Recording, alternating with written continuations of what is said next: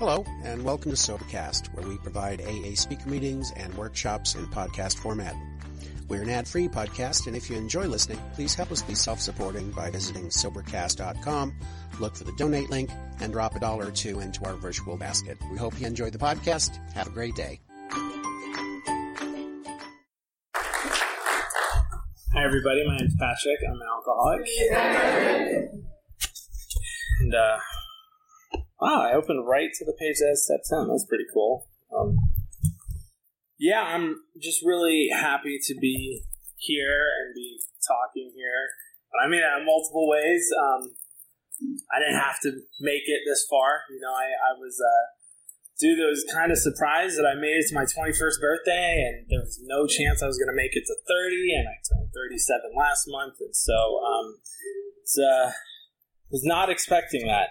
And, um, you know, to be here, there's a very odd sequence of events that has to take place for me to be in Northwest FOTS because I got sober in Salt Lake City, Utah, and I met some people there, and they moved to Vancouver, Washington. I moved to Vancouver, Washington a year later, and they said, "Hey, come to FOTS. I think you'll like it." And um, I wasn't wrong, but they were right, and it's been really um, fun so far. So, um, yeah, briefly, you know, I um, I first really encountered Alcoholics Anonymous by reading the big book, and there were three parts that just had a tremendous impact on me right away. Uh, one was this doctor describing what he called the phenomenon of craving, and that just made perfect sense to me right away. It described how I lived for about 13 years, and um, then they went on to describe these mental blank spots and this mental obsession that I just changed my mind and I start drinking again. And um, then later at the back of the book, he said that uh, these people said that alcoholics get to a place where they can't imagine life with alcohol or without it. And they're the jumping off place in which for the end. And so in those three things, the big book described how I drank, how I thought, and how I felt in just absolute perfect detail and I had no clue what the stuff in between meant. And I started coming to AA meetings, and I found people who experienced the same things, and they didn't drink anymore, and uh, their thinking was still kind of bizarre at times, but it wasn't what it used to be, and and they were happy, and I could see in their eyes they were happy, and I remembered what happy was, and they had my attention, um, and so I first did a 10th step about three and a half years sober. Um, I know this because my sponsor asked me, How's your 10th step? And I said, Well, you know, it's going all right, I guess. Like, I, sometimes I go home at night and I look at my day and I write some stuff down and I'm finding some stuff and I think it's going okay. Well, that's nice. That's step 11, but that's nice. And that was pretty juicy for me because I was very confused about the distinction between step 10 and 11. And I said, you know, I'm glad you brought that up because, you know, for the last few years, I haven't really understood this. They don't, they have these clear cut instructions, but when they get to step 10, it all breaks down. And I pull out my big book to show him. And it's worth pointing out that when I ask my sponsor questions about the 12 steps the 12 traditions, general service, the 12 concepts, he doesn't rattle something off from memory. He pauses and he takes a breath and he reaches for a book and he flips to the page that it's on. And then he shares it. And so my plan to go up against him is to read the Black Words Only pages to him to prove that I'm right and it's not clear. And so I read, this thought brings us to step 10, which suggests we continue to take personal inventory and continue to set right any new mistakes as we go along. We vigorously commence this way of living as we clean up the past. We've entered the world of spirit. Our next function is to grow in understanding and effectiveness. This is not an overnight matter. It should continue for our lifetime. Continue to watch for selfishness, dishonesty, resentment, and fear. When these crop up, we ask God at once to remove them. And at that point, I realized I'm reading some clear cut instructions that I have not seen. I've, I've read multiple times in my book study, I've read with a sponsor, I've read to sponsees, and I never saw it. so I try to prove him wrong, so God uses what's available. And I started to do this. So sometime after a couple days, somebody did something, and I call him up and I say, All right, you know, they pissed me off. And he goes, Have you done the first thing? I go, Yeah, they pissed me off from calling you. And he mm-hmm. goes, No. And I just, it's quiet, and I hear some pages flipping, and he goes, When these crop up, we ask God at once to remove them. Have you done the first thing? I'm going, well, obviously not. You know, I don't tell him that. I'm like, so now I'm like, do I hang up and do the first thing and come back? Do I close my eyes and do it and call it, you know, and tell him? And I just like, yeah, I've done the first thing. Says, okay. We discuss them with someone immediately, and we talk for a few seconds. And he's like, make amends quickly. Have you harmed anyone? Have you harmed anyone? I say, yeah, no, I don't think so. I'm just a little disturbed. He goes, and we resolutely turn our thoughts to someone we can help. Love and tolerance of others is our code. I say, okay, and I go off and do whatever it is that's next. And so over the course of the next several weeks, I continued to get disturbed and I continued to get resentful, selfish, dishonest, and afraid. And when that would happen, I go, I know where these instructions are. I don't know what it says, but I know where they are. And I'd flip to the book and I'd read it and I go, okay, ask God wants to remove them. And I do that. And I start to, and not every time, right? But, you know, more than I had ever had. And, um, and so I sometimes I call him and it's like, have you done the first thing? And, you know, sometimes yes, sometimes no, but like I'm getting more practice with it and it, it's happening more actively. And, um, and, uh, so, you know, I'll just relay a few 10 step experiences I've had. I've, I figure I probably made a couple hundred 10th and 11th step calls at this in my life today. Um, so it's not like I don't know what it is, but it's not like it's been a cornerstone of my spiritual life for years and years and years. Um, you know, one one that really stands out to me was I had just finished doing a fifth step and I came home and I got quiet for an hour and I start thinking, are there any more names? And I just had 30 names come right off the top of my head. And I'm freaked out because I had a long inventory. I thought I had everybody on there. And I'm like, what is going on? This isn't my first time doing this inventory. This is my third time doing a fifth step. And I'm just, and I'm, I'm just freaked out. And as I'm going through this, and I call him up, and he's like, you know, you might be making too big of a deal of this. And I was like, I don't know. Like, it seems like there's a lot of names here, and and I'm sitting down. I'm like pacing back and forth in my kitchen, and I just and I think of this dude that this new guy that I met recently, and I had told him a story earlier that day. and I was like, you know, I told him when I was first getting sober, I met my sponsor, my sponsor met me. And after a few weeks, I'm like, you know, it's not the guy, that's the wrong guy. Like, there's this other guy that's a better sponsor. So I call him up and I say, hey man, you know, I picked the wrong sponsor. Like, can you sponsor me? And what I didn't know was that those two guys had the same sponsor and they followed the same instructions out of the same book. And this guy knew my sponsor and he didn't really trust my perspective on how I should be sponsoring. He said, sounds like you don't want to do the work.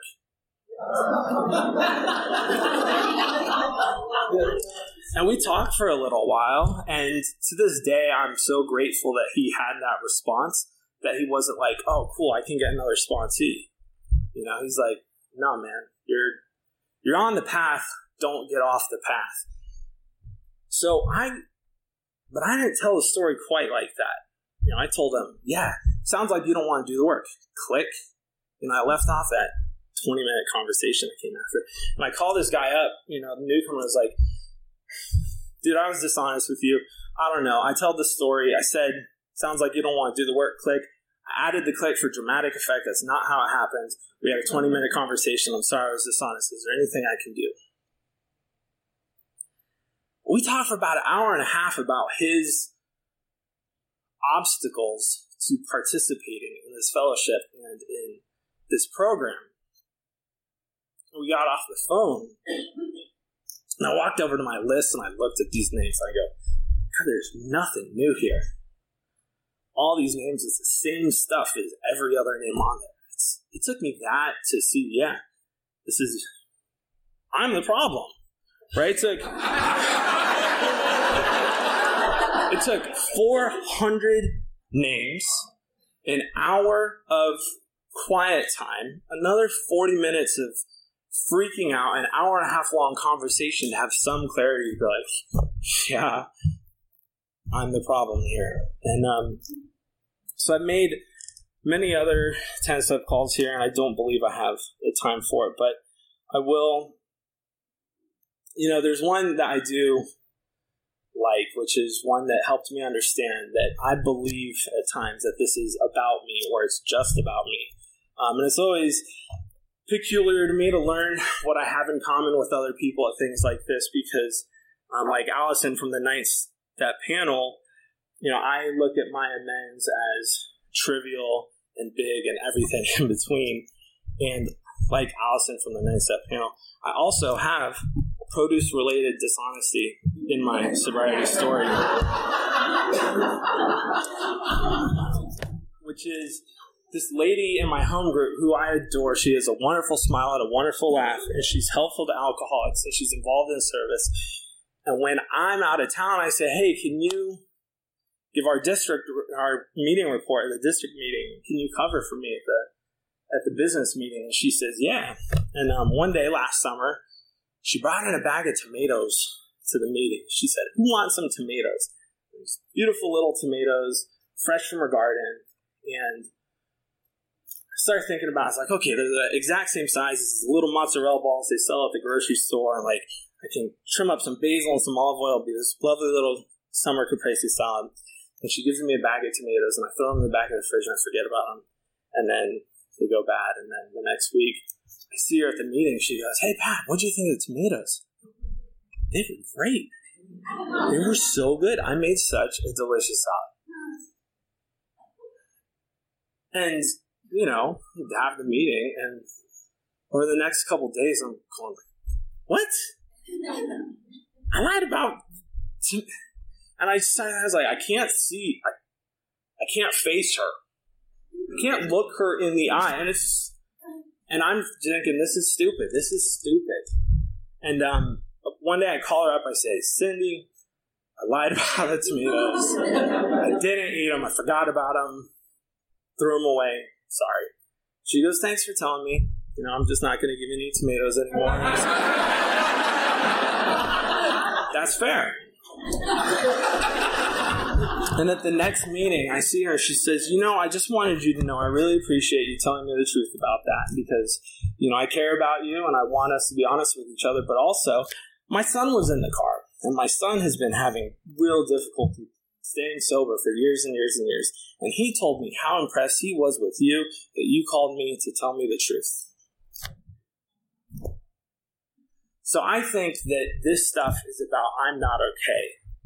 And on a good day, I think it's about I'm not okay with you and I want a better relationship with you. And on a really good day, I get some glimpse that, yeah, it makes me feel better and maybe it makes us feel better, but I don't know the consequences of my own actions. That was true when I was drinking. It's frequently true when I'm sober. I want to look at these promises. It says we've ceased fighting anything or anyone even alcohol for this time sanity will sanity will have returned. We will seldom be interested in liquor. If tempted, we recoil as if from a hot flame.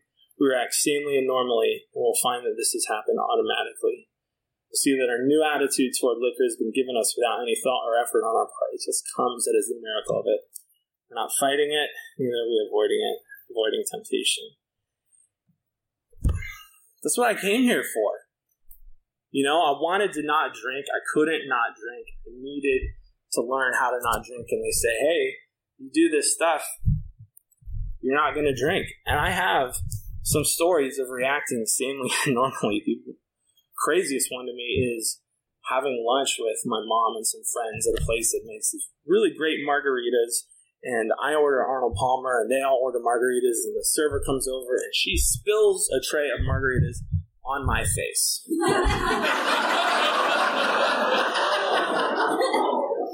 I did not think it was funny. Not out of the social awkwardness, but I'm sitting there and I'm begging. I'm like, if this gets in my mouth, I might die.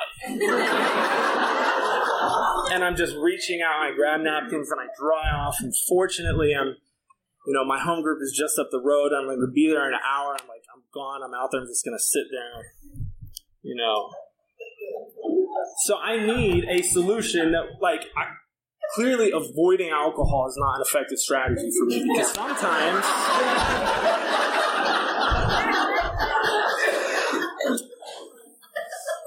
so I moved into a, a, new house and this my neighbor I see him coming down this down the sidewalk and he's just super friendly and his beer out in his hand. And I go, no thanks. No thanks. Holy smokes. You know how many times I tried to not drink before, and all the, you know, I was just saying, no thanks, no big deal. And then about six weeks ago, I'm at a family reunion. Oh, it was so wonderful because the previous time I saw my family, it was at my grandpa's funeral, and I looked my cousin in the eye and I said, In one hour, you're going to see the ugly side of alcohol. And at this family reunion, I was sober. I got to cook for them. Really great picture of this wonderful meal that I prepared for my family. I was very happy about that. And um, my cousin's getting into scotch. Know, he's about 10 years younger than me. Man, this dude loves scotch. We had been loving scotch since about lunchtime. And he's telling my family and friends about the different characteristics of scotch from different parts of Scotland. I went to Scotland. I talked to a Scottish police officer. I've had lots of Scotch. I want to interject, and it's like that's not how I contribute to life anymore. That doesn't matter. My opinion on Scotch is meaningless today. And he goes, "Hey, have some." Now I've I asked my dad to put in the Christmas newsletter. Pat's a sober member, sober active member of Alcoholics Anonymous. So I have made this information available to my family at some point. But, you know, it's my dad's Christmas letter. I don't think my cousin's reading it in that great of detail. And he goes, Pat, have some have some of this. And I go, no thanks, man. He goes, no, really, it's good. And I was like, no, I'm really good. I don't need it. And he says, dude, it's good. I go, I'm not going to drink that. And it was firm. But for me, putting a bottle of alcohol to my lips might as well be a shotgun. And so I think that being firm and having that immediate response is pretty sane and normal at this point in my life. Um, I didn't know that Alcoholics Anonymous was available to me. I know that we know so many people who don't know this thing is here. And that's just the I don't have to drink anymore thing. But this I had no idea. Like when I came to Alcoholics, I'm you see, newcomer comes in and everybody's like, oh, this is gonna be cool. Like if he does this thing, it's gonna be a cool story. And you're like, what's all these? What? Are, what's up with these people? You know, and it's like, and then we do this stuff and go, yeah, you know, this is what becomes available to us. I had no idea coming in, so thank you very much.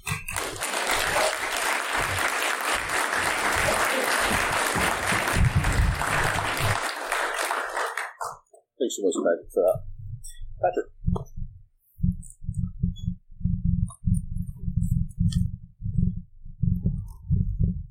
Hi, my name is Patrick, and I'm a member of Al Anon and a member of an Al Anon family. Um, kind of strange. Two Patricks on this panel and a Patrick on the prior panel. I've never seen so many Patricks in my life. the Irish are well represented in recovery. Um, I got into recovery in um, 1998. Um, and I had read about the 12 steps back in 1991. But I read that third step, and the first thought that came screaming in my mind was, You can't go there. And I didn't reflect on it much because I felt, you know, ultimately my self will was winning the game. Uh, and what is self will for me? It's my godlike intellect with my godlike willpower, with my human fear, backed by, you know, guided by my human fear.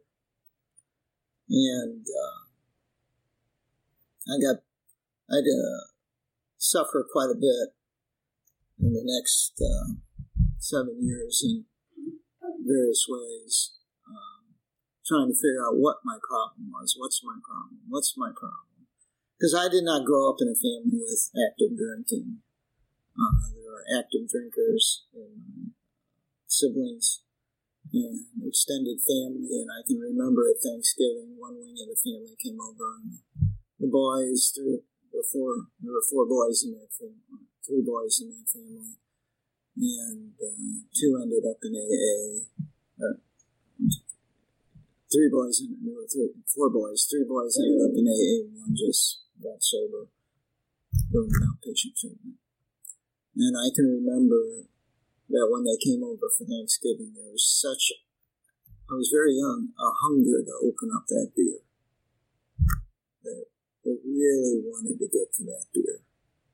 And I just thought, wow, that beer is great. I wonder what it'll be like when I get to drink it. But uh, I just don't have a physical allergy for it. I had a physical allergy for something else that was working for me at the time, and that was food. Food was my master. It was my solution to all my problems. And uh, my dad died at age 66, grossly obese. Um, he didn't have he didn't have uh, allergy for alcohol, but he had the allergy for food. It sounds kind of strange, but uh, and that's what eventually got me into uh, recovery through in 1998. I went to OA and first figure out whether it was a cult or not. and uh, then to uh, understand that uh, I lost the power of choice over food. Just as much as your alcoholic stories, you know, my solution to life was to binge. That was my solution. Uh, okay. Can you hear me now? Is that better? Ooh. I don't know if I can raise this or not. How about that? Okay, great. Thank you. Uh, I'm glad you want to hear me. so, uh, and working recovery has been the hardest thing I've ever done in my life, without exception. Uh, as I said, uh, um, I'm not a. Um, if you look at all the degrees on my wall, I'm obviously not an idiot. Uh, but I also had a hell of a lot of willpower. When I was a kid, an example was I thought, you know, I read about the Indians running down deer. They, they just run after them until the deer collapse. I think I'd like to do that. Just go out and run for several days. Get it, you know, run a deer down. What an accomplishment, you know. Um, I, I just had willpower. I just had it in spades. Uh, it, it, between that and the food is probably why I didn't commit suicide because my attitude on life was sometimes quickly, sometimes slowly, I'm going to get it. One way or another, I'm going to get it. And uh, I had a boss tell me I was at work and I did this project. It was worth a lot of money to the company, and he told me I was wrong. And I was a tax attorney. And uh, took eight years to prove him wrong. Boy, I did it successfully litigated it. Eight years. Focused. So um, I was not an easy sponsor, sponsee. um, if I didn't understand it, I wasn't going to do it. If you can't explain it to me, I'm not going to do it. You got to tell me why. What? What is this all about? Because I learned early on that in the spiritual world, there's a lot of bullshitters, and I was going to find out if you were a bullshitter. And um, so uh, it was very challenging. Um, but what happened was I really couldn't understand this book when I came in. I, you know, for all my, because I came in with old ideas and preconceived notions, and I came in out of six years of counseling. And so this was group therapy again. One more time for group therapy. And uh, I worked the steps, you know, my arrogance was I came in, I looked at the steps on the wall, 12 steps, 12 months. I'm done. Why are you people still here? I don't get it. I'm gonna, I'm, I'm gonna get this done. My willpower. This is, I'm gonna pop this thing and get it done, fix my problem, and I'll be off. I'll get out of my obesity, which I'd not been able to do before. And you know, my brilliant mind was at the time before I came to OA, it was Weight Watchers OA, Weight Watchers OA. Well, I think I'll go to OA because it'll be cheaper. And um, what eventually OA got me into Al Anon because I had a sponsor that every time I was around my family, I began to binge. And he asked me if there was any drinking that went on in my family. I said, well, yeah, blah. And he said, I think you better go to Al Anon. Let's go to Al Anon. And um, the next big thing was uh, I ended up out in Denver, and uh, I got hooked up with an Al Anon sponsor who was hooked into this program, and uh, hooked into the Fellowship of the Spirit.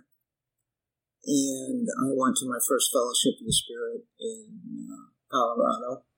It was in Granby in 2007. And I got sold. I heard the real deal in my view. I heard the real deal. There was one speaker, it was a woman, she was one of the featured speaker, uh, one of the featured speakers. I can still remember she said, I, I'm from the city of beautiful homes in Illinois. And she talked about establishing a relationship with her alcoholic father who had murdered her alcoholic mother to the point that not long before he died, she came to peace with him. They had a reasonable conversation, and she participated in his funeral. And I said, that is power. Because at that time, my feeling about one of my primary caretakers was, I will spit on them before I close the casket. That was power. And I said, This is what I want. I want this power that's here. And I proceeded to work those steps to the best of my ability. And it was hard. I, um, two years into the program, I fell into depression. I started going the Bill Wilson route. And I was around a bunch of people I just didn't have any answers. Um, my depression got so bad that it looked like I wouldn't be able to write the rent check and they were going to throw me out. I just couldn't move. Uh, and that was after doing the 12 steps to the best of my ability. And I'd read about Bill Wilson and his chronic depressions, and I said, Jesus, I told my sponsor, well, this is, if this is recovery, this is a warm bucket of spit for a thirsty man. What the hell? And Bill got a lot of criticism for his depression. But I was having to change fundamental things deep within me that I wasn't even aware of, and they were being thumped pretty damn hard. Because I was an achieve, succeed, win kind of guy. That was where my willpower was. Focus, achieve, succeed, win. Get it done, no matter what. Get a job, stay up till two o'clock in the morning, go home, take a shower, go back to work. That's who I wanted to be. So I, I brought that achieve, succeed, win this, and it just doesn't work. It doesn't work. I gotta, I'm gonna proceed at God's pace. That's it. Um, two hardest things I've done in my life were, uh, and God's taken me some really odd places, you know, places I never thought I'd go. Um, I spent nine months backpacking around India and Nepal. Uh, I did the hardest thing in my life over there besides work this program, which is spend 10 days in silence meditating. Just scared the hell out of me, but it, after that, I never had depression again. It broke it for me. Because being able to meditate like that, I could start seeing what my deepest concerns and fears. It broke extreme level of self dishonesty because I was ignoring anything I felt for succeed, and. Ten days in silence, even feeling depression in there, observing it and not being depressed, but just observing my feelings. Uh, they're just sensations. And they're there to tell me something. They're there just to tell me what my belief is. What am I thinking? Because it's rock solid in me. What I believe affects how I think. How I think affects how I feel. And how I feel affects how I act. That is what comes up with me whenever I'm doing a 10 step. That, uh, that's what comes up for me whenever I have someone call me on a 10 step. I immediately go, what you're feeling is about what you're thinking.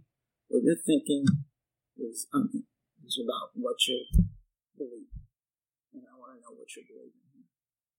Tell me, what do you believe? And that's what I got out of a fourth step. I take them back. I will take them back, and we will go right through the fourth step. From beginning to end, we will just read it and go through the columns. Because I want to know what you're believing here. And I want to know when I'm doing something, what am I believing? What am I believing when I'm in, in that 10 step? And um, what happens for me is, you know, as Patrick read, um, we continue to watch for selfishness, dishonesty, resentment, and fear. You know, what's the solution to fear? There's only one solution. The big book says is trust in God. Do I have a God I can trust in in this situation? Am I willing to trust in God in this situation? That's my solution. That's it. That's all the big book says. Um, selfishness, dishonesty, resentment, and fear. What am I believing here? Do I, you know, is the world purposeful, meaningful, benevolent, or there's some sort of malevolent world here I have to deal with? And for me at this point right now, I sit and I'm constantly saying, God, what would you have me do? Am I, is this okay, God? Should I do this? I have this constant conversation now with God all throughout the day. God, what would you have me do? What would you have me say? And that's what the big book offers me is a continuous, constant relationship with God, as well as others, as well as others. And having a 10th step here. And why do I need a 10th step? And it's just so, I love this language. We Al-Anoners are undisciplined, so we let God discipline us in this simple way we have just outlined. That's, I'm undisciplined. What does it mean to be undisciplined? It means to lack control, lack self control. And I let God discipline me by having a continuous, constant conversation with God all throughout the day.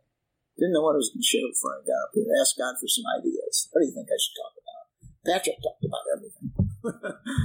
But uh, that's my experience, strength, and hope with step 10. Thank you for listening.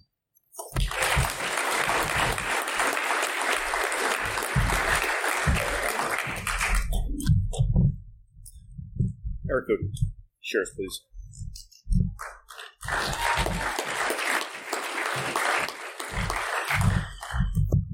Hi, everybody. Erica Maynard, alcoholic. Hello.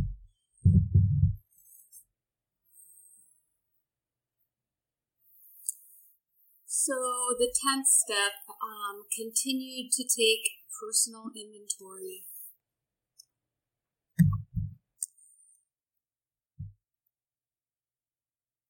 Wrong, that right? Ooh, good. Um, um, I was told uh, by a past trustee, she was 46 years sober when she told me this. I was in Richmond at FOTS on the East Coast somewhere around 2014, and she said, You only get one crack at promptly. And uh, so stick that one in your back pocket. Um, so, um, you know, I was taught, and I try to remember that step 10 is really, you know, continue to practice the principles that we learned in 1 through 9, really. I mean, step 10 for me is like 1 through 9 in like one movement, right? It's got all the attributes of steps 1 through 9 in this one step. And, um, um, I'm developing this relationship with the observer with the capital O or the watcher with the capital W. This this um, power that I don't understand, but I I'm starting to feel this relationship and I'm starting to rely on this power where I'm moving into um, you know, we've entered the world of the spirit. I always ask people, mm? Um, it's like a good question because uh, some days I feel like I have, and some days I feel like I'm back to being driven. And um, so it's movement from develop from trusting in information or inform in moving into trusting in spirit inspiration and, um, you know, our speaker this morning spoke about it beautifully. Um, and, you know, I don't know that we ever really understand it, but we just continue to try to stay on this path of moving in this direction. And, um, and uh, and so as we're vig- vigorously commencing this way of living, as we cleaned up the past, one of the most important things um, for me for step ten was to finish my amends. And I remember my sponsor, Linda, she passed away in 2007, but she said to me, um, I was sitting on like, I don't know, dozen amends. I was so busy. I mean, I didn't even know busy. I had one kid. Like, I didn't even know busy. I have four kids now. Like, I didn't even know busy. And I'm thinking, I'm so busy. You know, I sponsor so many women. I think I sponsored four women. I thought, that's so many women. And I thought I was so busy. And she said to me some things. And she said, um, I was at her house in Indianapolis, and she said, um, Erica, there's a world of difference between having a handful of amends and being complete with all the amends that you're consciously aware of, right? And, you know, I just have this little, I'm just a little bit of, um, I just always have a little bit of pushback, and the sponsorship has been my most surrendered relationship. Um, but I still feel this little mm, when she said that I was like this little tiny like mm, like how different could it be really? And uh, but I'm listening, right? I'm like, okay, okay. I, I trust her more than I trust that little voice, right? So that's just this little small voice, even though the bigger part of me is like trying to hear what she's trying to say to me. And then before I left, she really hit me with it. I have a six hour drive home, and she said, well, you know, if you're not willing to go back and make those amends, obviously you think you're immune to alcohol. And I don't know, I think I was about, well, I know how sober I was. It was, it was in uh, late 2003, early 2004. So I got sober in 96, so however long that is. And, um, and th- my first response, of course, is that pushback, like, um, like you don't even know, you know, like I'm not immune to alcohol. Like, I, uh, like with all I know, you know, I'm I'm like I do AA, you know, and that lasted for like like literally just like this intense feeling for like bam, and then it was replaced with I, I think she's right. and it scared me. And um, because I didn't really know what she was talking about, and so I had this six-hour drive home to just contemplate and pray and try to take in the truth of what she was saying to me. That my actions are saying that I believe that I'm immune to alcohol. And um, because if I didn't believe that I was immune to alcohol, if I thought I was powerless, if I really believed that I was powerless, then I would do what I did in the beginning, which is anything that's possible so I don't have to be her anymore. And so I got about the business of, of completing my amends and um, of those that I was consciously aware of. And that set in motion this huge waves of change in my life that I could not have created and change in, in myself. And it, finishing those amends, she was right. There's a world of a difference between being, she was so right. I mean, I was able to actually practice a 10 step for like the first time. I couldn't really make myself watch right? Continue to watch for selfishness, dishonesty, resentment, and fear. The problem with me is extreme self centeredness. And this selfishness dishonesty, resentment, and fear, I'm always watching my actions, right? I'm like watching out here, like, how do I treat you? Well, that's a bad uh, test because I will die behind acting as if. Acting as if is not a spiritual program of action, right? I will literally die behind people pleasing and acting as if and putting on a smile and like, uh, I don't, I can't live my life based on that. Those problems do not exist outside of me. Those problems are all on the inside selfishness, dishonesty, resentment, fear. The big show's on the inside. And so that's why I'm watching. That's why I'm watching for that shift. And, and I've developed this relationship with this watcher, this observer on board. And so there becomes this kind of a space on the inside that I'm watching. And I'm developing this relationship so I can kind of watch this. As our speaker said before, I can observe the feelings not become the feelings. I can watch, oh, I think I'm getting angry instead of like, I am the anger, you know? And, um, and like all my life, I had been my emotions and like you just know me and you know that's how I was. And, um, I mean, I think I made a little bit of progress there, but maybe not some days, but, um, but it's this so continue to watch and when these crop up i mean just like you said i mean it is very simple but it's like what uh it, the practice of it, when I first started practicing a 10 step, I would call and just complain and tell the story about what they did. And just so you know, that's not a 10 step. Um, not even close. Um, there's no surrender in that. And it's just still, you know, them and, and A in three words or less. It's not them.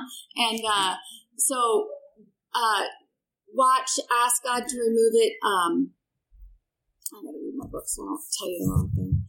Um, Ask God at once to remove them. Discuss them with someone immediately. Make amends quickly. That can be the most simplest thing.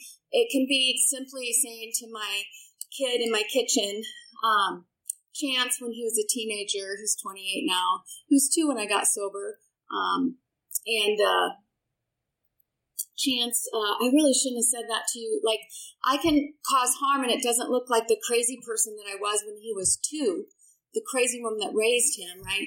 Um, but that energy can still be there that just cuts. And um, that's what I don't like about myself is when I hurt people. And, and the problem is that if I love you the most, you get hurt the most, you know, and uh, it's really very sad. Um, and uh, so it can be very simple. You know, I watch, I notice that there's a disturbance in the force on the inside, and I, I just pause. God, please remove this. Chance, I really shouldn't have said that like that. Here's how I should have said it. Um, and then my sponsor made me add when he became a teenager, your mom has some control issues. I, I didn't like that, but um, I mean, it's true, but I didn't want to say it. And uh, uh, the first time I said it to him in the kitchen of our house, he said to me, um, That's okay, mom. I know. Was everybody knows. Um, and so, um, and then uh, we turn our thoughts to someone we can help. Um, I just have to quit thinking about me, right? Turn my thoughts to someone I can help, and love and tolerance of others is my code in Alcoholics Anonymous. Um, and there's nobody that gets a pass out of that. There's nobody that does something bad enough that they don't deserve my love and tolerance. And uh, that's just a rule for myself. Like that's love and tolerance is my code. And um, I mean, I get pressed on that because I have some justified resentments at times where people are wrong, and it, it's hard for me to move through that when people hurt people. It's hard for me. I feel very deeply, and uh, so that's hard for me. But I, I that's my kind of promise to myself. And um, one of the problems I think with step ten is that uh, with that I've seen with women I've worked with and with other people is that we don't usually talk about it. Um, we don't usually call somebody. We can't always call somebody in the moment because it's inconvenience. We can't just leave our, oh, just a moment, boss. I got to go make a phone call. and um, that doesn't work very well in, in real life sometimes.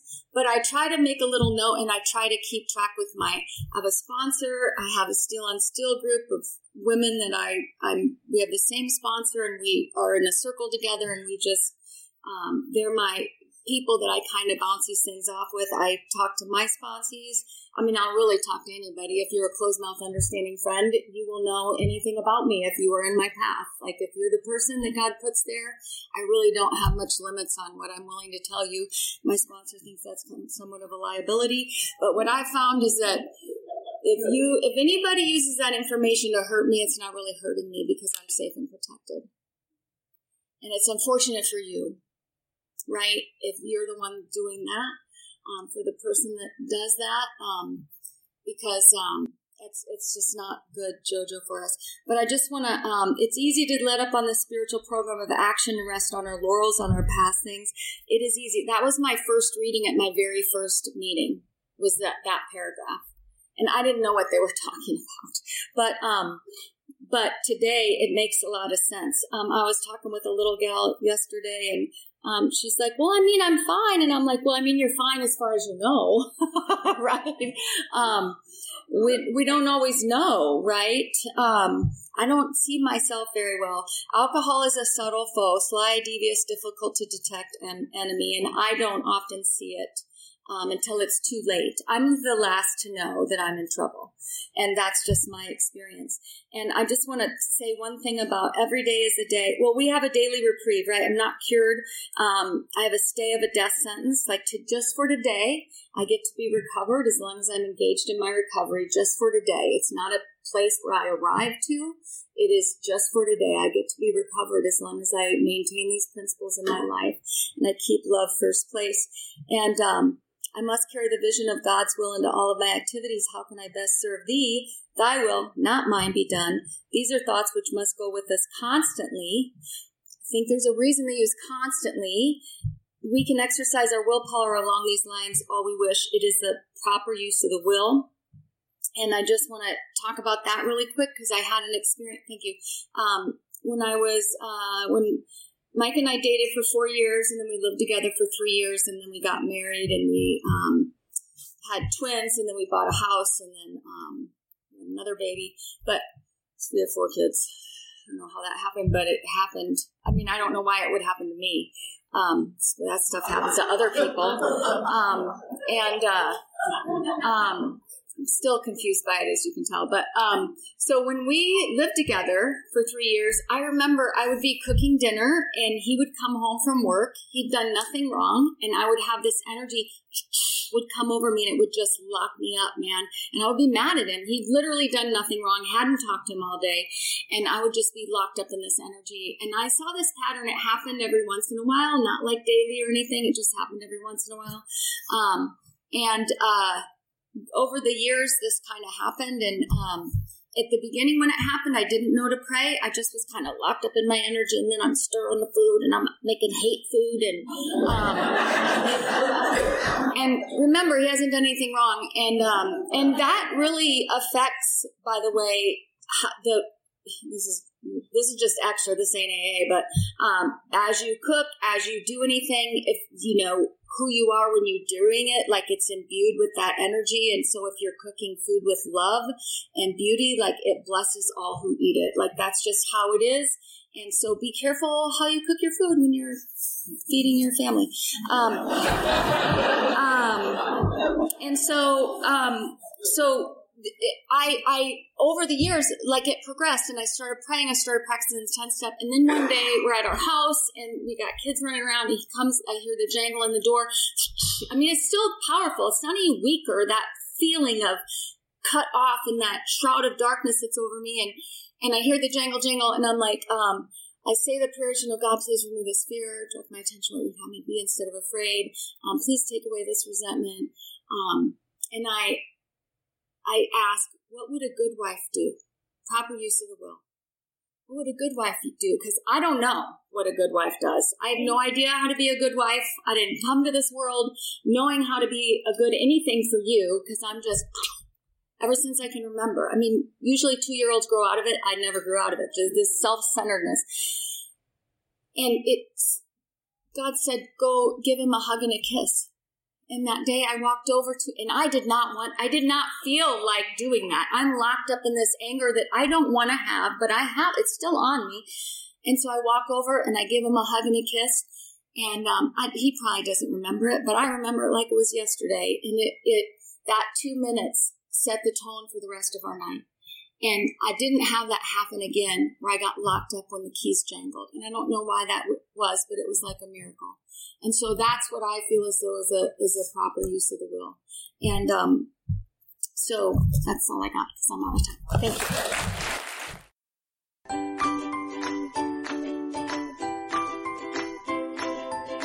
Thanks for listening. I hope you enjoyed the podcast. Sobercast is ad free, and we'd like your help in order to keep it that way. So if you'd like to help us be self supporting by pledging a dollar to a month, visit Sobercast.com and look for the donate links. Thank you very much.